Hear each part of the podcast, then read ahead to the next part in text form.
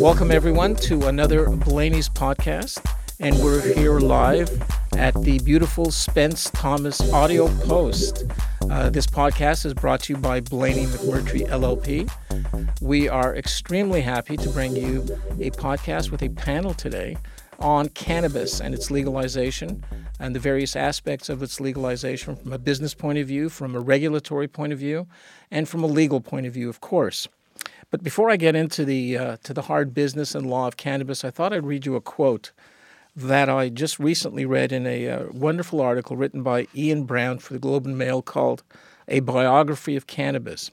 Cannabis makes it impossible to remember all the details that threaten to drown us and lets us concentrate on them one after the other, laterally and forgetfully.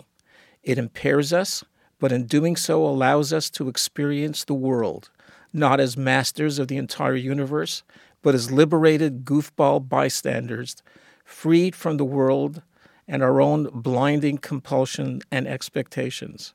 Physiologically, cannabis disarms the bully time, quiets its instant tattoo of tick, tick, tick, leaving us to respond to the mere moment, possibly while laughing. And not just to respond to it, but to feel it emotionally. And with that, I want to kick off our discussion on cannabis. So we're pleased to have a panel of experts today in various areas of cannabis, and we'll start off to the lovely lady to my left, Angela Smith. Angela, can you tell me something about yourself and how you got involved with the cannabis business? Thanks, Lou. I am founder and principal of Catalyst Life Sciences Consulting. I have a background in regulatory and scientific affairs, specifically in strictly regulated food and natural health product categories, and I recently have been consulting in the strictly regulated world of cannabis. Excellent. The strictly regulated world of cannabis, we'll get back to how strict that is, and I think with that we'll toss it over to my partner, Nick Wong. How did you get involved with cannabis, and tell me something about your background. Thanks, Lou. Well, I specialize in intellectual property law in the healthcare space, and my background is in the pharmaceutical sciences. And so on the legal side, I've worked with a number of pharmaceutical companies over the past, say, 15, 16 years, assisting them with product development strategies, IP portfolio development, and different ways to leverage their IP assets. And so as the cannabis companies came into the market, it's been basically a natural progression into them where they've had a lot of questions and issues relating to the types of products that they can put on the market and the IP that they can build around it. And so a lot of the work I've been doing has been very similar to what I've been doing in the pharmaceutical space. Thank you, Nick. And to my right, we have Daryl Hodges.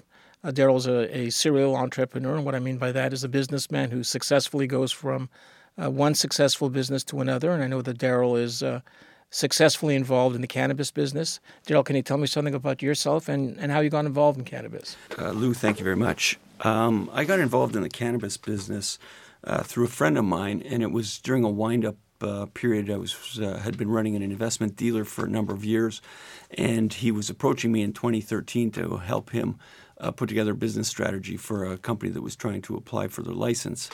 When I left the firm that I was at, I immediately called him back and we sat down and started working on this. So this was the number 4 applicant just after the government had legalized the ACMPR program, or the MMPR program, pardon me.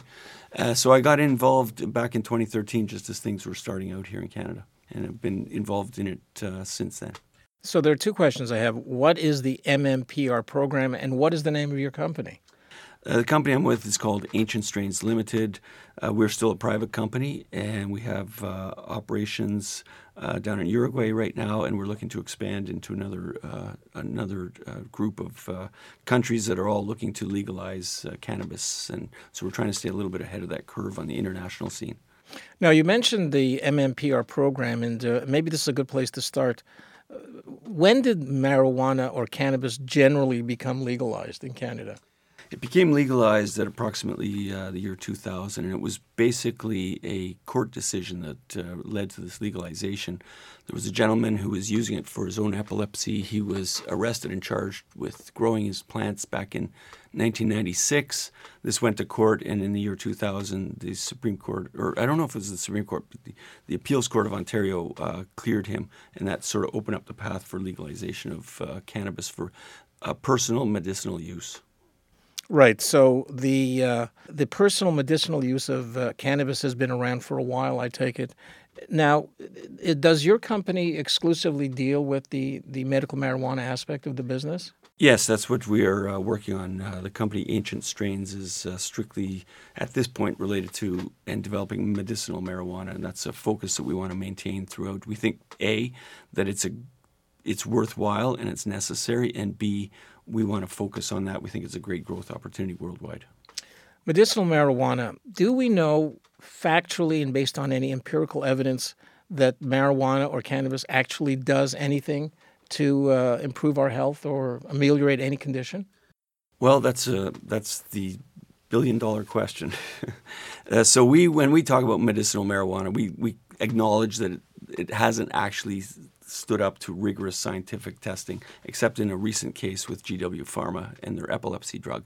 But in general, we sort of refer to it as a wellness drug or a lifestyle drug, and health and wellness combined. So that's the approach that we tend to take. The uses for medical marijuana are basically, as I said earlier, anecdotal, but there are a large body of evidence that it can help conditions of various types of disorders, ailments, and diseases. Is there in the works empirical tests, the random double-blind test? Are we going to see that happen? We're definitely going to see that happening, and things are just getting off the ground right now on the medical research side.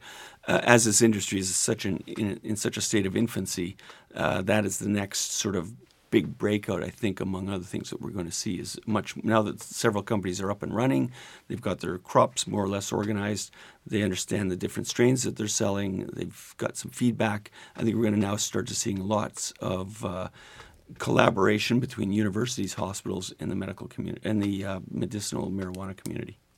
Daryl, you mentioned a couple of things when you told me what you did, and one of the things was, I believe you called it MMPR. What does that mean? Well, MMPR is now is an outdated term. So when the process started originally, it was MMAR, then it became MMPR in 2013, and now we're operating under ACMPR, which is the most recent version of the legalization and legislation. So speaking of legalization and legislation, that leads us to Angela, who does nothing but read the law and the regulations. So, Angela, what is it about the regulation of cannabis, both on the medical side and the recreational side, that we have to know about?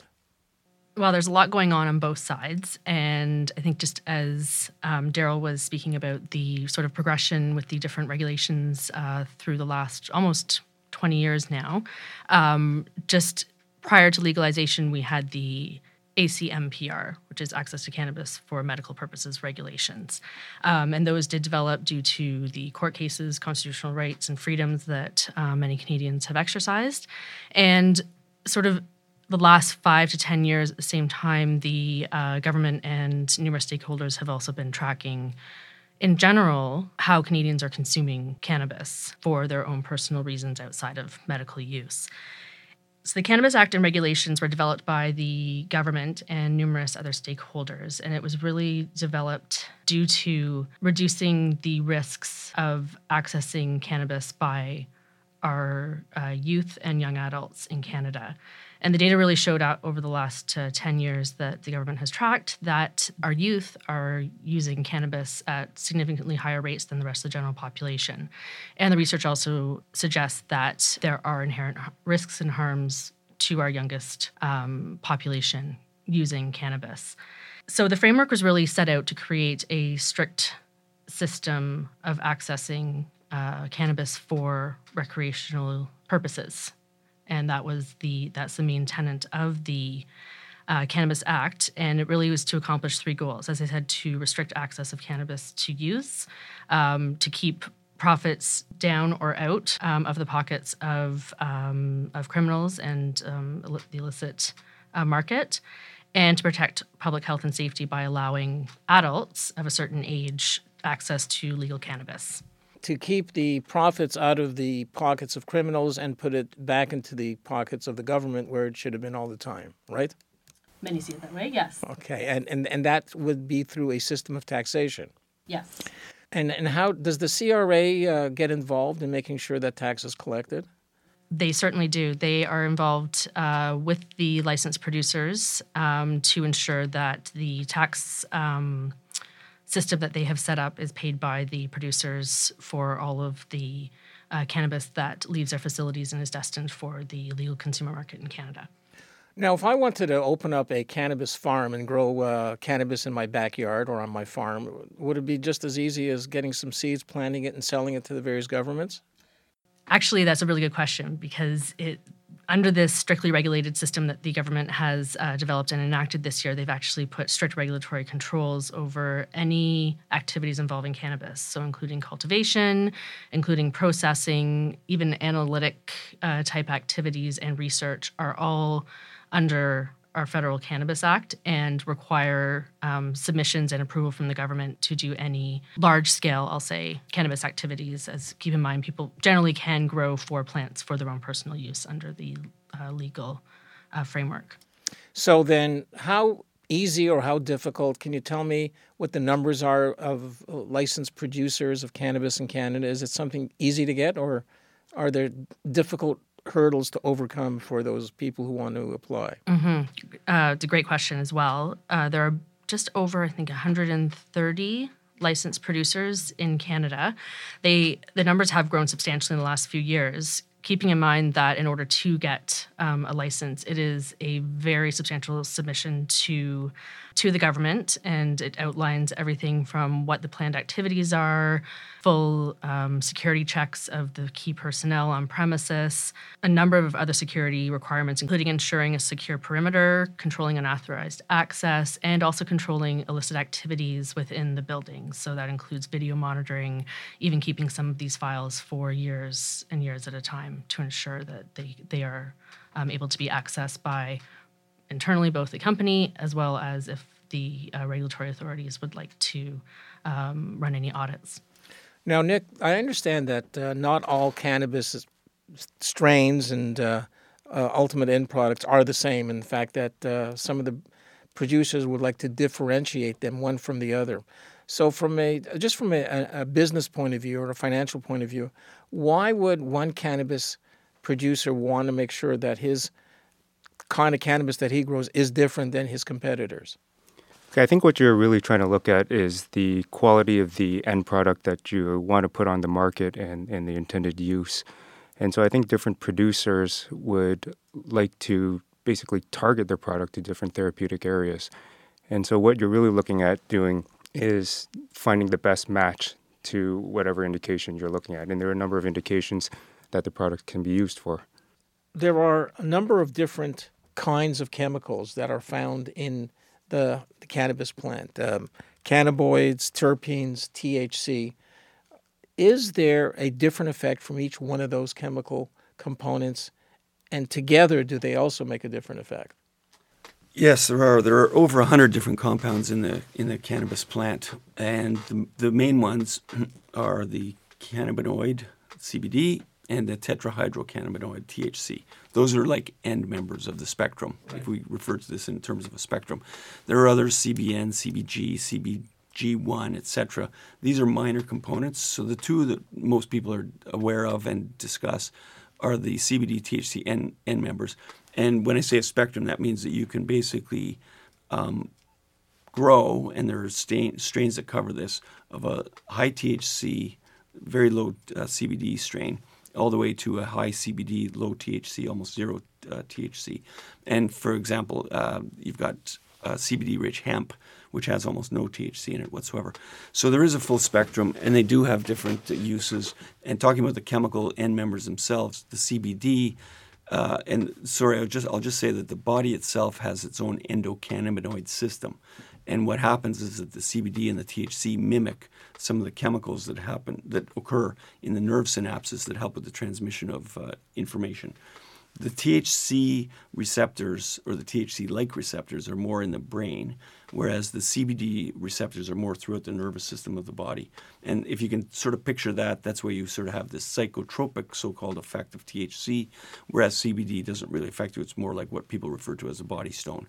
But any combination of those two can help you with not only discomfort in your extensive nervous system, but also pain centers in your brain, which is why THC and CBD in various combinations can help a huge, wide spectrum of ailments and discomforts. So, Nick, as in pharmaceuticals, when you combine the strains and you have the desired effect, perhaps just from people talking about it anecdotally, is there a way to ensure that that combination of these chemicals can be protected for the grower and somebody's not just going to mimic him and rip him off? Yeah, the combination of these chemicals can be protected for the grower and for the producer, depending on what the end product is. Under Canada's Patent Act, there is a requirement that any new invention is novel, inventive, useful, not previously disclosed. And so if the combination that you've come up with is something new in that sense, something not previously known, then there is the ability to get the protection behind it. Okay, so let's move into the area of branding, because I think that that's something that most people find a little humorous. When we go to a store or when we buy online, and we'll talk about stores in a minute, but when we buy online and we want to get a particular brand of cannabis, can you protect that brand from other brands that purport to use the same name? Can you protect that? Yeah, you can certainly protect that brand. In Canada, there's the Trademark Act. And so you can register the name of the brand, either the name or the logo, for trademark protection. In Canada, it's a little different from what is going on in the U.S. In the U.S., you cannot receive a trademark registration for any cannabis-related product.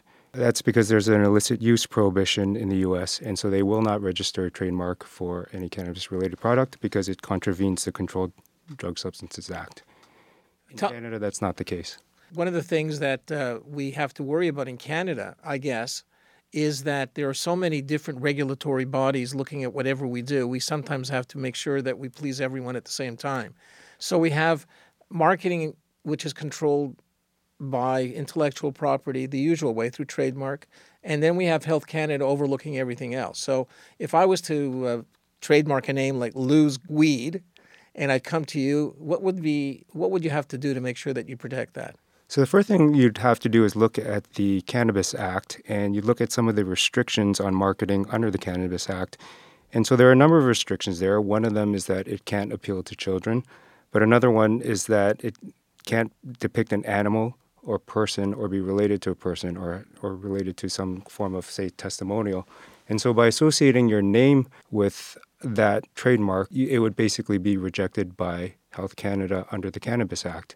And so you'd be able to file a trademark application for it, and the Canadian Intellectual Property Office may issue a trademark for you for that name, but ultimately you're not going to be able to use it. So there's a fine line there where you have to balance out what you can actually put on the market and what's something you want to invest your brand in. Angela, what is the thinking and the purpose behind these kind of restrictive marketing regulations and law that has been enacted by Health Canada? Well, the Cannabis Act, as I mentioned, it is quite strict. It is focused on preventing access for our youngest of our population, and it really has several measures to help prevent youth from accessing cannabis. And this includes restricting promotion to cannabis. So to follow up on Nick's point, if a trademark, for instance, of a brand name or a brand element may be interpreted by Health Canada under the Cannabis Act to appeal to young persons or depict a glamorous, recreational, exciting, risky, or daring type lifestyle, I'll say, those would be non-compliant type issues that even if the trademark went through Canadian intellectual property, it might get called out by Health Canada themselves. Sounds like Health Canada is trying to take all the fun from smoking cannabis. Isn't that the way that's what I look at? Yes, I can see your point of view there. I think it also goes back to their very clear thoughts on restricting access to youths, but also allowing adults to access legal cannabis. So if a company can find creative ways to toe that fine line between allowing their brand element to appeal to adults and not appeal to youths, that's where there is an area of compliance. So if I was running an advertising agency, I'd be tasked with finding out some kind of way of advertising cannabis without infringing any of these very tight restrictions and laws. What I've heard, and tell me whether you think this would work, we understand that social media such as Instagram have people called influencers, people who essentially have large amounts of followers. Can we have one of those influencers hold up a marijuana joint smoke and say, this is the best weed I've had ever, and you can only get it from Aurora? That's an area of a lot of debate right now, actually. In general, it is prohibited to use influencer type strategies under the Cannabis Act. Now, that being said, interpretations of things like showing that you have prevented access to use under the age of 18 to your site on the internet is one area that licensed producers and influencers are examining on social media. And so I think we're in a time where those involved in the industry are really kind of almost dipping their toe in the water and seeing how far out in the water they can get and remain in that area of compliance. Daryl, you're in the business. I mean, it must be difficult to try to market a product that you can't really market. Yeah, I think the history of cannabis legalization in Canada has been a sort of a litany of government resistance and then people pushing the laws and then the courts actually ruling on those laws and then the laws changing. And I think that this is a good example that the government really hasn't figured that out yet. In other words, if I was to speak of recreational cannabis, basically, for the last 40 or 50 years, anybody that wanted to smoke recreationally could smoke cannabis, notwithstanding that it was illegal. You could always find it anywhere in this country, and it never really got in the way of whether it was legal or illegal. So the government is still kind of continuing on this program of trying to, put up these barriers. So what I think is going to happen over the next few years is that in every one of these barriers that's set up, that the industry will challenge them, and they will end up in court, and then the fallout will be what the new rules will be tweaked to make this much more accessible product. Nick, there's always an issue with marketing, and the big issue has always been developing a brand that you can protect, a brand that is meaningful to the consumer.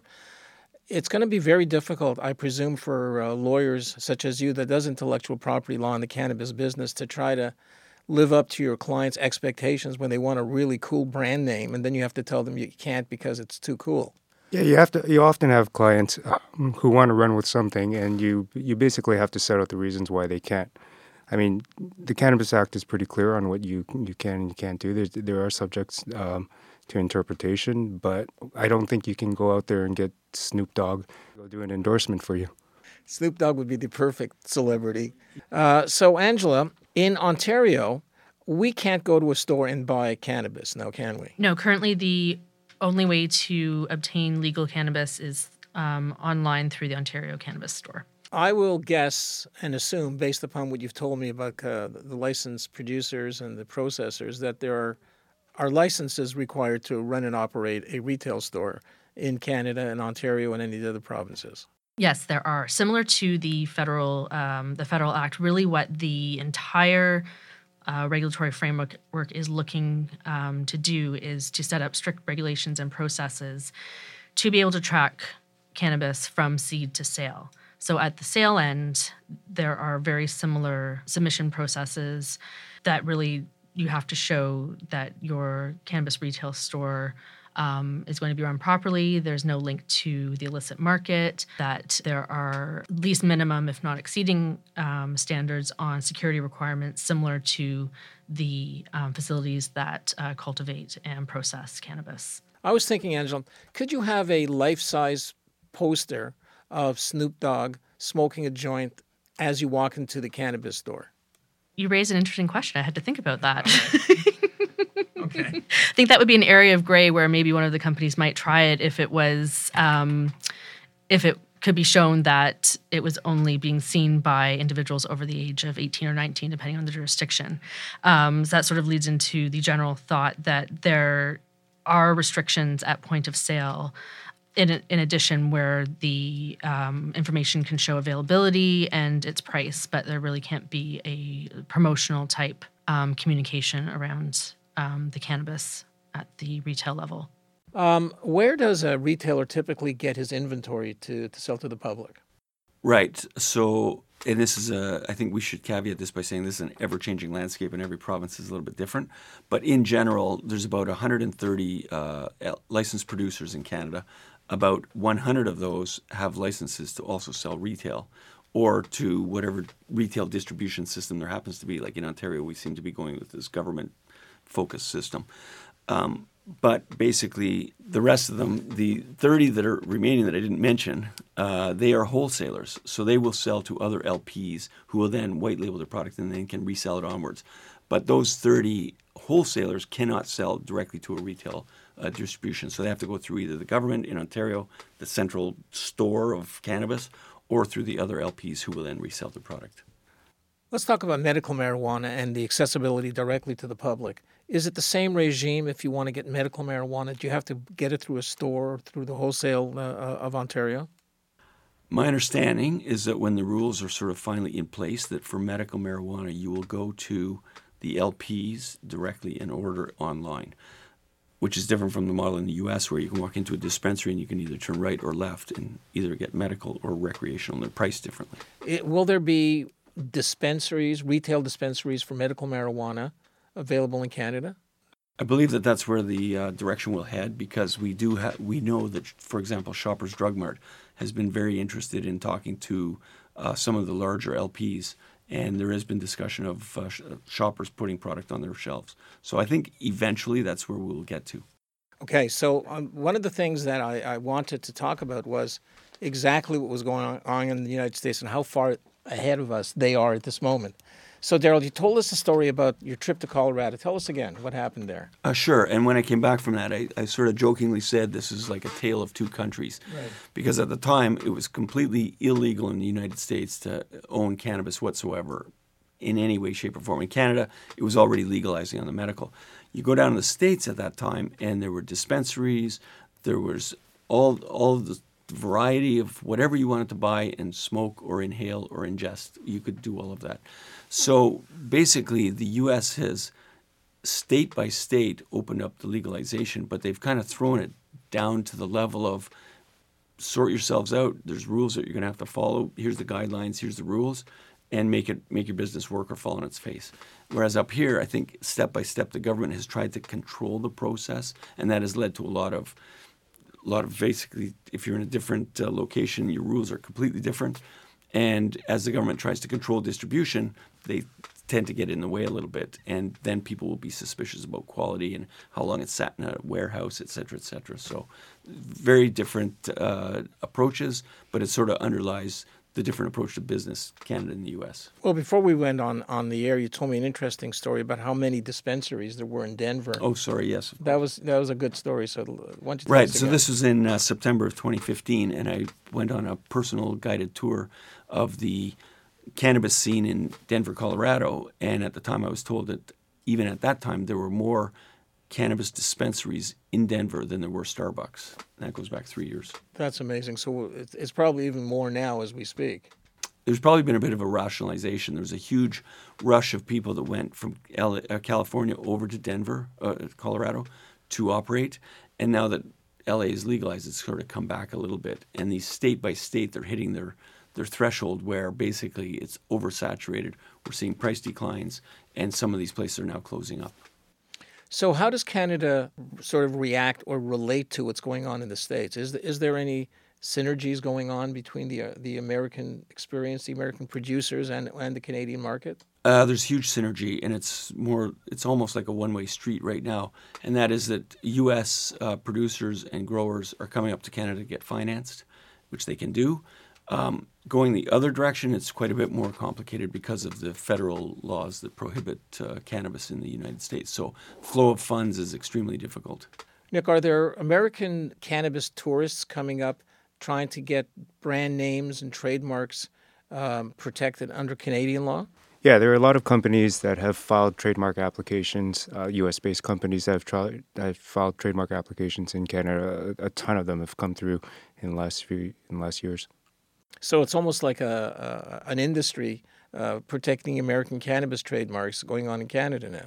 Right, but one of the things they have to keep in mind is that the trademarks are geographically protected, so it only protects the rights within Canada. Okay, so you can't say that I've trademarked myself in Canada, hence I have first use and I have any priority in the United States. You can talk about the first use, but in terms of enforcing the trademark in the U.S., it's not going to get you anywhere. Angela, are we going to see a loosening up of any of these rules and regulations as time goes on?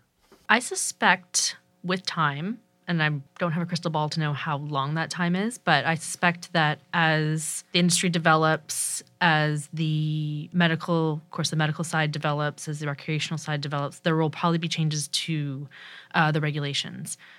The caveat to that, I think, is that the government is going to take quite a cautionary approach as they were developing the Cannabis Act and the associated regulations.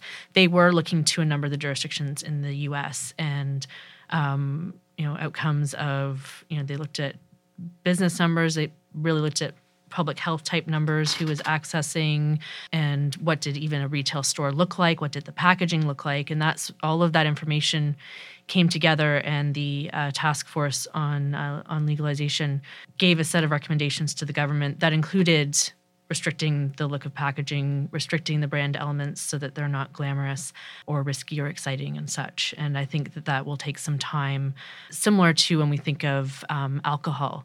After prohibition of alcohol, there were, they definitely weren't the labels back then that they are now that you walk into to the liquor store and see at your, in your wine section. Well, the upcoming days, months, and years will prove where this market is heading, what's going to happen with cannabis in the future. We haven't even touched on the new novel topic of what edibles are, how are edibles going to be controlled, and what is that going to do to the landscape. All we do know is that according to the Deloitte study that was released immediately prior to the legalization of marijuana, that they suspect that the total market for this first year of legalization will be over $7 billion. Now, the interesting part of it is only $4 billion of that $7 billion is from legal marijuana. $3 billion of it will still be the illegal or, I guess, unsanctioned part of it.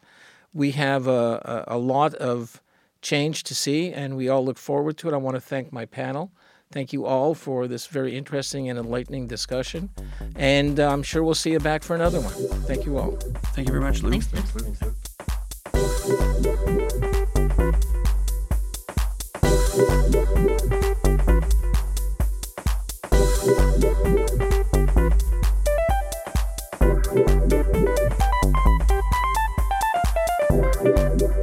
Lou.